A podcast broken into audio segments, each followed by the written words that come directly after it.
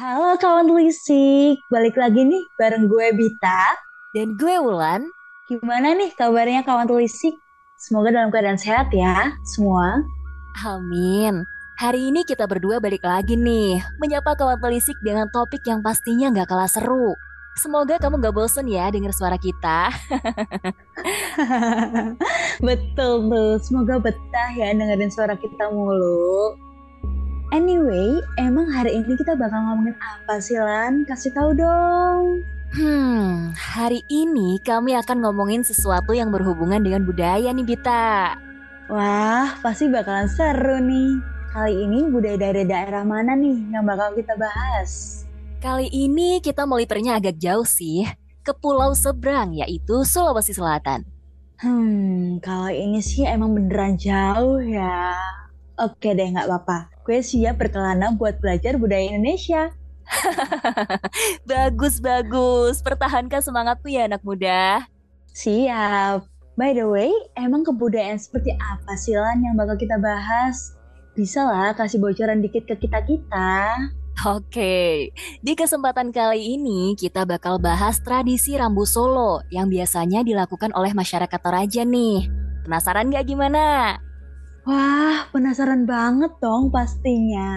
Nah, kalau gitu tetap di sini bareng kita ya di podcast Sinia Ruang Telisik. Tahu linguistik pasti asyik.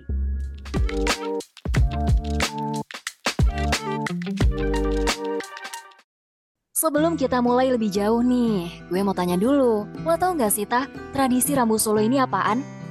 Kalau setahu gue ya, ini tuh salah satu upacara adat dari masyarakat Toraja gitu gak sih? Bener banget.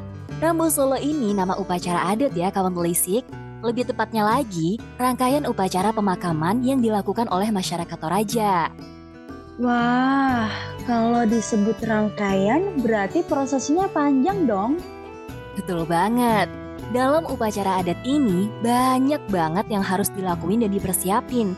Makanya, makan waktu yang gak bentar juga dalam pelaksanaannya. Hmm, menarik nih. Kalau untuk tujuannya sendiri apa sih Lan? Pasti ada kan makna-makna di balik adanya upacara ini. Kalau dari sumber yang gue baca sih, upacara ini dilakuin buat menghormati sekaligus menghantarkan orang yang sudah meninggal ke alam roh tak. Jadi, masyarakat Toraja ini percaya upacara Rambu Solo ini sebagai penyempurna kematian seseorang. Oh, jadi gitu. Uh, bentar deh, Terus nama Rambu Solo ini sendiri maksudnya apaan sih? Nah, pertanyaan bagus tuh. Nama Rambu Solo ini ada hubungannya sama prosesi upacaranya. Kata rambu berarti asap atau sinar, kalau kata Solo punya arti turun. Jadi keseluruhan kalimatnya kalau diartikan tuh jadinya upacara yang dilakukan pada waktu sinar matahari mulai turun atau terbenam. Ah, jadi upacaranya bakalan dilakuin pas sore hari gitu kan ya? Nah, iya tak. Hmm, terus kan lo tadi sempat mention ya, kalau rangkaian upacara ini tuh banyak. Nah, itu apa aja sih kalau boleh tahu?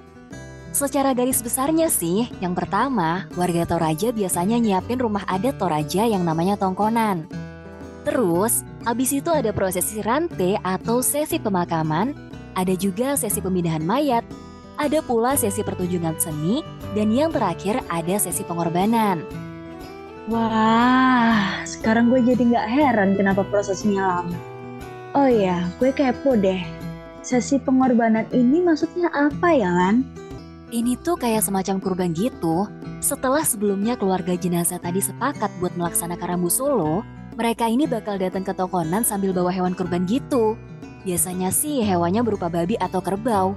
Ini dipakai sebagai simbol ungkapan berbela sungkawa mereka. I see, I see. Eh, lo tau gak sih Tah?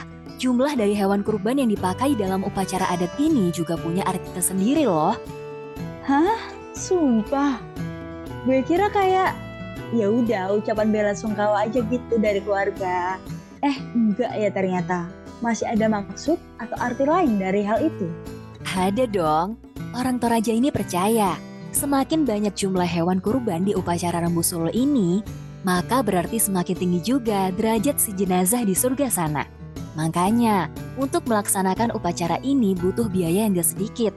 Orang Toraja bahkan bisa ngabisin puluhan sampai ratusan juta selama upacara ini berlangsung, tak?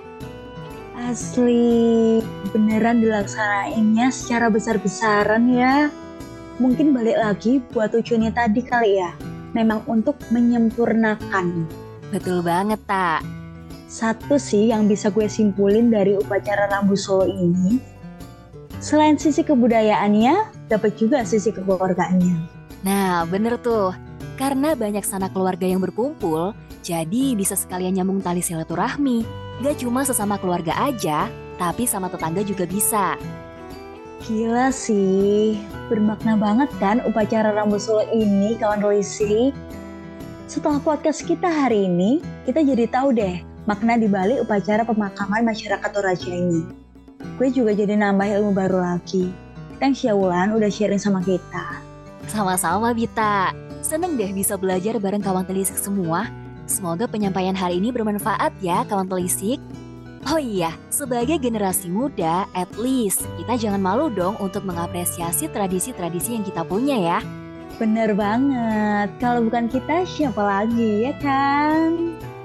Nah, sampai sini dulu perjumpaan kita kali ini. Sampai bertemu di episode-episode selanjutnya. Sebelum kita pamit, gue mau ngasih tahu sesuatu dulu nih. Buat kawan pelisik yang punya karya sastra seperti cerpen, puisi, atau opini, yuk kirim karya lo ke ruang telisik at gmail.com. Untuk karya yang kita pilih, nantinya bakalan kita siarin di podcast ini Ruang Telisik loh. Ditunggu ya untuk karya-karya hebatnya. Jangan lupa untuk dengerin terus podcast ini Ruang Telisik. Tol linguistik pasti asyik.